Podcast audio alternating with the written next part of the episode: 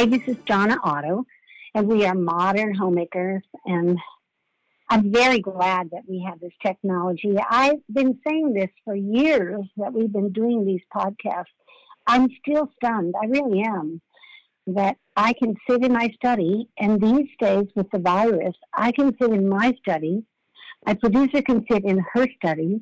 The executive producer can sit in her study so everybody's in their proper places. Nobody is breaking our uh, confinements, and we are able to bring these podcasts to you. First of all, I'm always surprised. I think I'm always surprised that people are really listening. Now, the metrics tell us you are, but the other day we did the show, we put it up, and hours later there were many of you who took advantage of our offer to um, engage in the power of the table as a tool to helping your family who's now eating three meals a day together.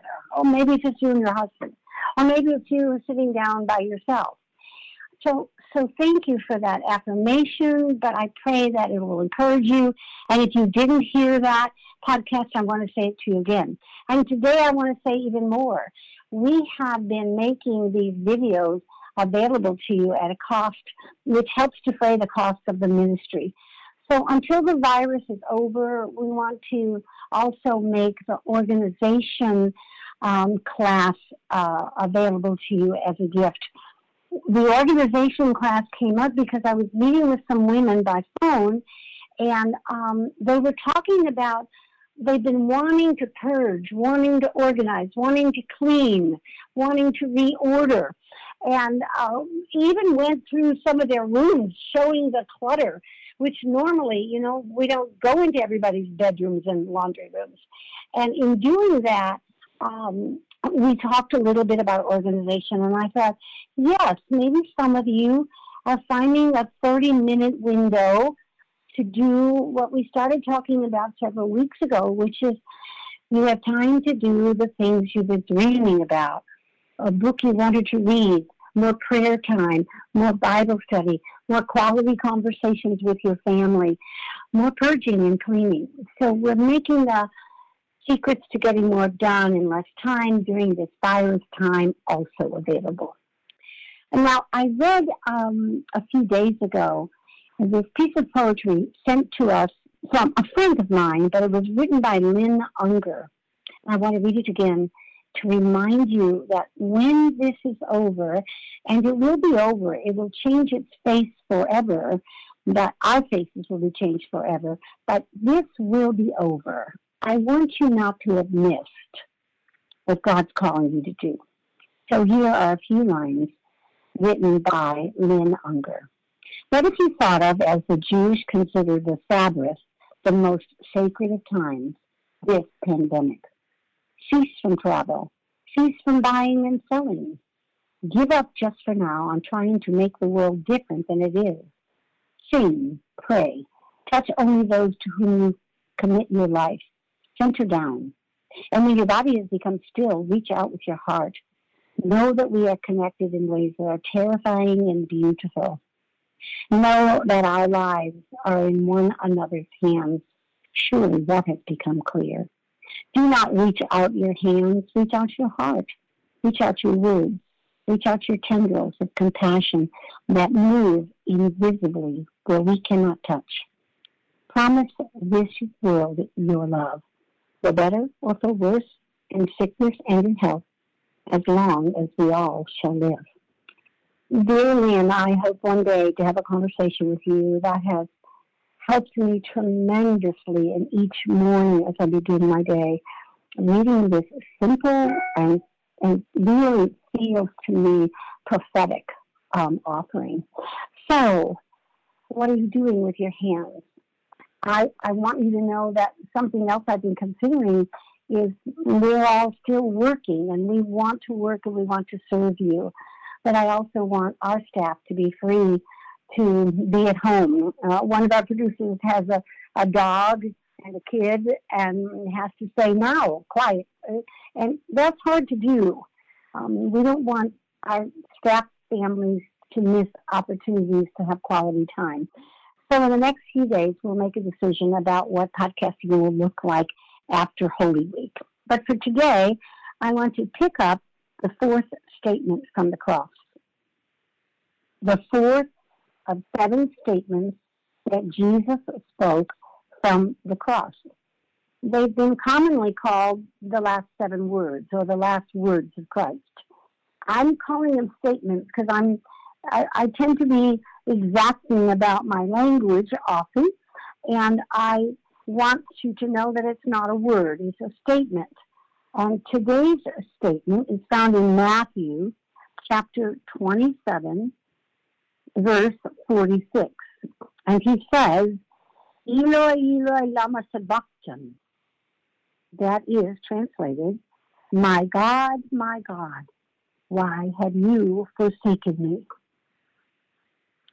Now, Mark 15, 34, and remember the Synoptic Gospels, and you don't know what I mean by that, on our website you will find a document as a free resource called The Week of Weeks, the last Passover week, ending with the crucifixion.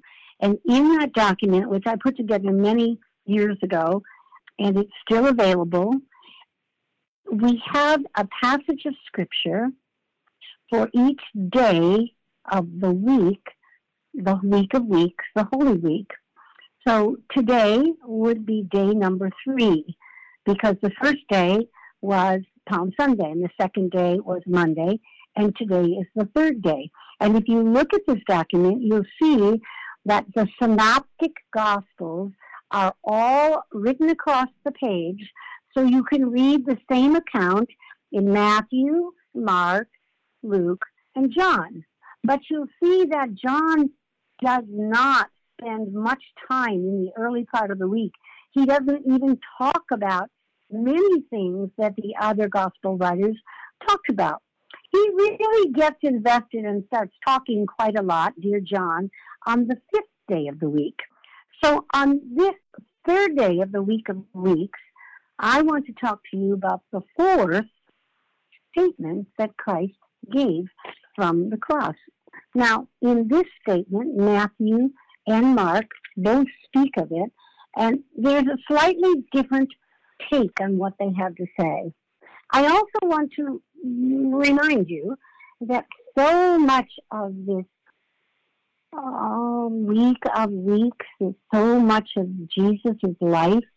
And I may have said this on air, but I've been staying faithful with a little project that I'm doing, which is the difference between what Jesus spoke and how he lived. And many times we hear him quoting from the Old Covenant, from the Old Testament. That's what they had, and they had these big scrolls, and they were in the synagogues, and they rolled them down and pulled them out and rolled them down and read from them. Now, this fourth remark, this fourth statement, is really in the depths of Psalm 22.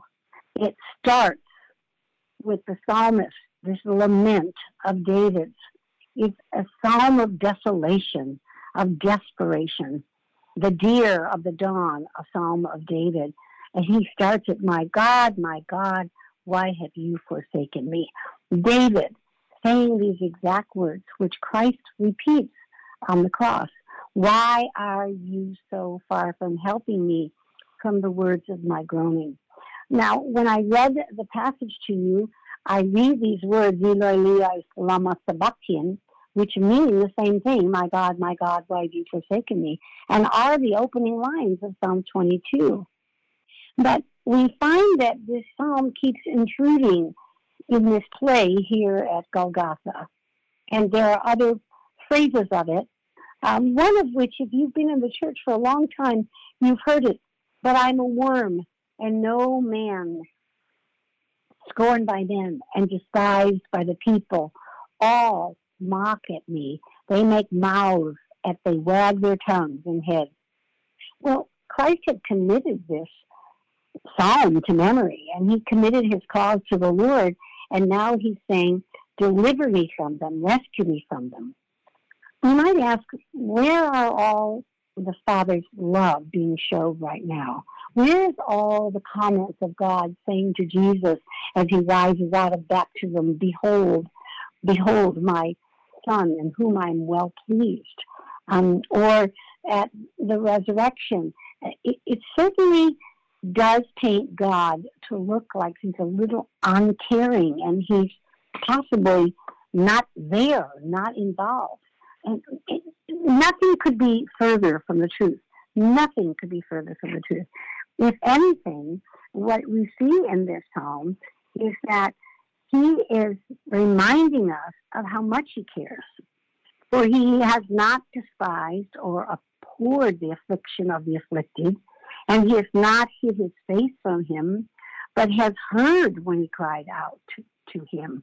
Now, I, I, I find this duality. I say, here is Jesus on the cross crying out to his Father, Why have you forgotten me? Why have you forsaken me? Why have you abandoned me? Why do I feel so betrayed by what's happening? Well, he was man, and he was feeling those things. And here we see in this psalm, which Jesus is quoting from, that he also says he has heard when he cried out to him. God is hearing Jesus' cry. He knows that this cry is coming. There is no way that we cannot fully un- that we can fully understand this complicated relationship between the Trinity Father, Son, and Holy Spirit, the relationship between God and Jesus, Father and Son, the relationship to the Old Testament and to the New Testament. This psalm concludes with posterity shall serve him. Men shall tell of the Lord to the coming generation and proclaim his deliverance to a people yet unborn that he wrought. I'm sorry. There are times when I read these things and I really feel speechless. And all of you know I'm very seldom speechless.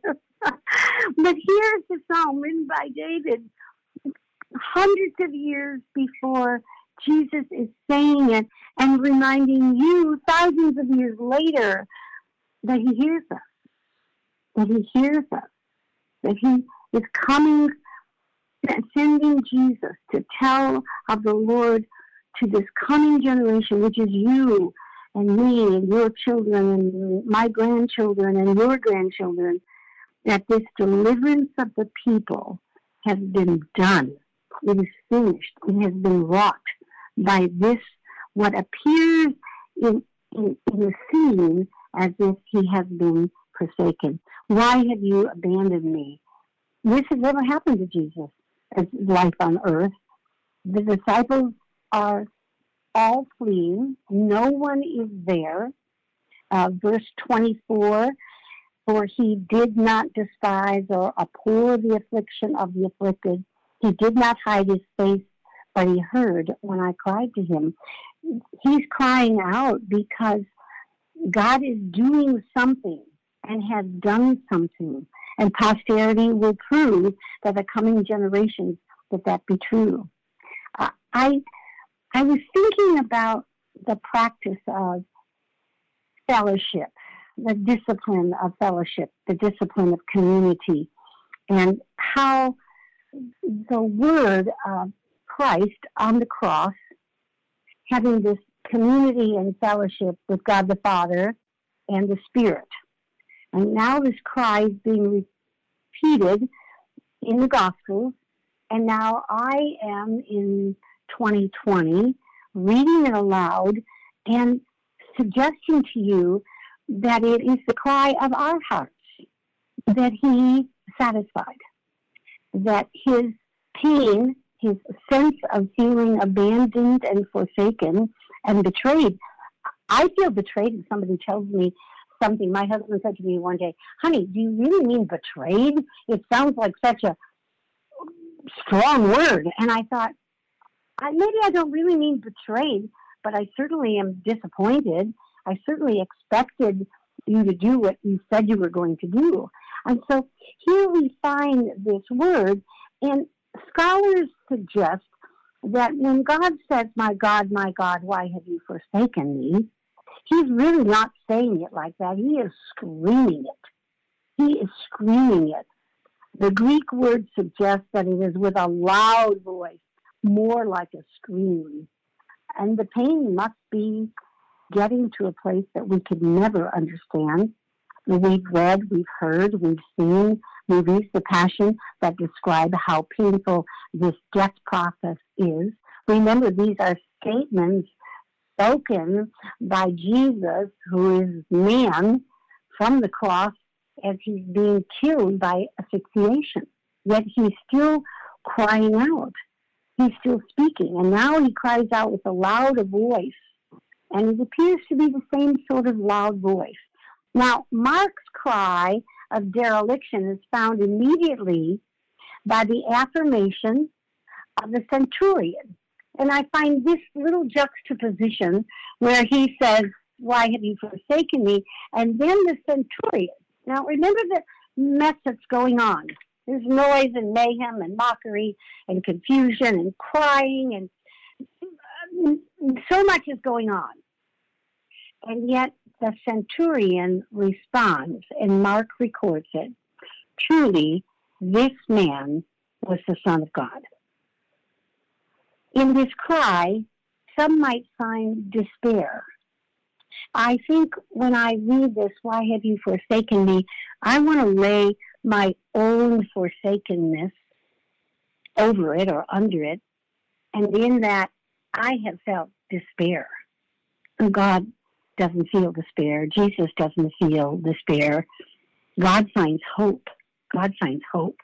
Many of you have heard or taken a class, a philosophy class, and have read the philosophers who have said God is dead. Well, God is not dead. They've tried to tell us God is dead. But the Gospel of John tells us that I am never alone because the Father is with me. In the world I will have tribulations, but be of good cheer, I have overcome the world. And that is exactly what Jesus is experiencing right then. He is having tribulations, but be of good cheer. He, he has overcome the world. He has overcome what is happening to him. He's not a victim. He is not a victim. He had the power to call 10,000 angels. He had the power when he was in the wilderness for 40 days to, to have food manufactured, you know, brought in from carryout, uh, washed and cleansed and wearing gloves. But no, he took the 40 days and then went through the temptation. He could have called 10,000 angels. He is firmly in charge and in control of this process. I read this phrase as I was studying this passage, this statement, and the author said, Jesus is relentlessly obedient. I just I just give you seconds to think about that. Jesus is relentlessly obedient. I felt very convicted. I thought, I am not relentlessly obedient. Jesus has been obedient every step of the way to his leaving his father and coming to earth step by step, emerging through the dark birth canal, entering into the darkness of the human world. He has been relentlessly obedient. My friend Elisabeth Elliot used to say that anything that is not instant obedience is disobedience. And I must tell you that through the decades that I have heard her say that and known that, I've been in and out with it. I think, oh, I guess when I'm wanting God to see my heart that I really do want to be obedient, but I'm human, I use that excuse. I think I, I want to say it's not instant, but I'm headed toward obedience. But this phrase, Jesus is relentlessly obedient. He's never disobedient. So I think the big idea here is that there's a failure going on at the cross. And I want to, to assuage that by saying the dereliction of the cross is dereliction is the building is dilapidated.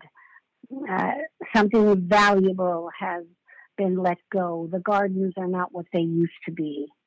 And John, who doesn't enter into the discourse of the last week until we get to these last days, and he says, he uses the phrase, it is finished. Well, it's another frame in this picture at the cross. This picture of three crosses, this picture of today you will be with me in paradise, spoken to the criminal, this picture of what we're going to talk about um, in the days ahead, this picture of his mother and his loved John. John's accounts are always more meditative, more tranquil. You know, John is like going to sleep after accomplishing a great work. And what he says is, it is finished. No, I have to tell you that I have mocked that phrase in my lifetime uh, because I have said, all right, kids, everybody get finished here. You know what Jesus says. It is finished. It's a good thing to get finished. Oh, that was terrible of me to do because that's not at all what he is talking about. And Jesus finishing the task that God asked him to finish, Jesus being willing, relentlessly obedient, says now it is finished. He is about to take his last breath. And another frame of this picture is not the pain, not the sorrow, this picture of Golgotha, but the victory and the glory that has to come. And John has had a vision about this, and he talks about the future. We are a part of the future. Some scholars say that this whole statement has to do with the language. Was it Greek? Was it Aramaic? Was it Hebrew? Yet they all tend to describe that the abandonment, the forsakenness, the left to die alone, betrayed and abandoned, is exactly what um, we're trying to be told. Uh, one of the writers I read used these very harsh words that this passage meant that Jesus had been abandoned, thrown aside, roadkill, roadkill. And I read the quote um, about this statement from an author who quoted Joseph Conrad in The Heart of Darkness and the character of Kurtz, who's a slaver and has spent most of his days in trafficking. And he says, quote, the horror, the horror. We too have looked into the heart of darkness and seen the horror.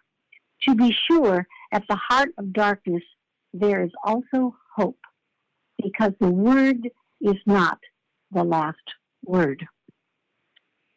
The word is not the last word. My God, my God, why have you forsaken me? That those are not the last words. That, those are not the Spirit coming. Those are not Jesus being incarnate in us. And I think it's important to see the cross, to feel the cross, to understand so much of the cross as we possibly can, but to know and accept that it is a mystery it is still God's plan, and it's tempting there to stay there and not rush to the end of the story. It really is. Some denominations in the world, um, when when they speak about the crucifixion, the passion of Christ, they speak about it in a way that it makes it sound like the only thing Jesus did was die on the cross. Oh, Jesus did so much more, so much more. And I think that I have to say personally that my own fear of abandonment, which is very um, serious in my life, sometimes it's the reliving of all the serious relationships that have left me, maybe for a season, sometimes forever. And they left by their will or stubbornness or disobedience or personal pain, but they still left me. And I did feel abandoned. And my own fear of being abandoned sometimes becomes very real in my soul. And I, I recognize it. And it took me a long time to recognize, to have the self revelation. And remember, I've said this to you about the great female writer who said about humility uh, that what does it take to be humble? It takes self knowledge. And I I believe that so fully because even the little modicums of self knowledge that I have help me, help me to be what little humility I have, more humble. So it's a complicated statement. It's not easily defined. It, we do not know exactly what's going on. But I want you to know that the passion of Christ, which is often spoken of when we think of the cross, is defined best by understanding the phrase passion as overcome by something. Passion. Overcome by something. In the last few days, I've been thinking about that phrase. And for me, I, I always, I always try, I associate with things that I have had passion over. Uh, and one of the things I've had passion over was falling in love with David Otto. I was overcome by him. It was so exciting and so romantic. And I think, how have we practiced keeping that passion alive in marriage and in friendship? I have had passion about helping young women, and encouraging them. You encourage me when you write and tell us how it's going, when you tell us you're listening to the podcast, when you tell us you're buying the resources and, and using them in your walks of life. How do we keep that passion being overcome by something? I think we keep it by staying close to Him, being overcome by His love and mercy, as Jesus was overcome by the love and mercy, the grace and generosity of God the Father. We know why. We know why he went to the cross. So we might have the privilege of relationship with Christ and the freedom from the burden, of sin. Jesus goes to the abyss, to the dark, hmm, as, as Star Wars would say, to the dark side. And we can refuse him and betray him or we can open our hearts to his love and healing and recognition that he was separated from his father as a great sacrifice to allow us to be the generation to come who might hear of his love. Well, statement number four takes my breath away, as each of these statements have. And I pray that it will encourage you in this week Holy Week, week of weeks, the last Passover week that ends on the weekend with the crucifixion. Remember, the common begin and the uncommon finish. Go out and make it an uncommon day of relentless obedience.